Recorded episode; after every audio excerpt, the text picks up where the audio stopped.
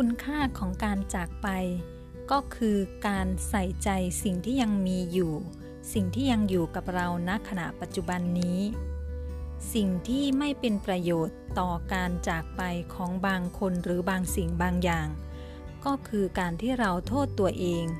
และบอกว่าทำไมเราไม่ทำให้ดีกว่านั้นณช่วงเวลาที่อยู่กับคนคนนั้นหรือสิ่งนั้นๆ เพราะการโทษตัวเองไม่เคยเป็นประโยชน์กับชีวิต ไม่เคยเกิดความสร้างสรรค์ขึ้นในชีวิตเรา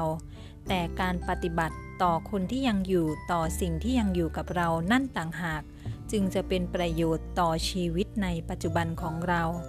แน่นอนว่าในขณะนั้น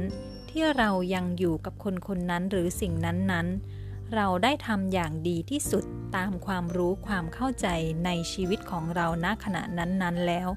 ดังนั้นไม่จำเป็นต้องโทษตัวเอง ไม่จำเป็นต้องโทษใคร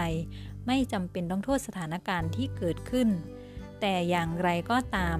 สิ่งที่จากไปก็กำลังเตือนสติเราว่า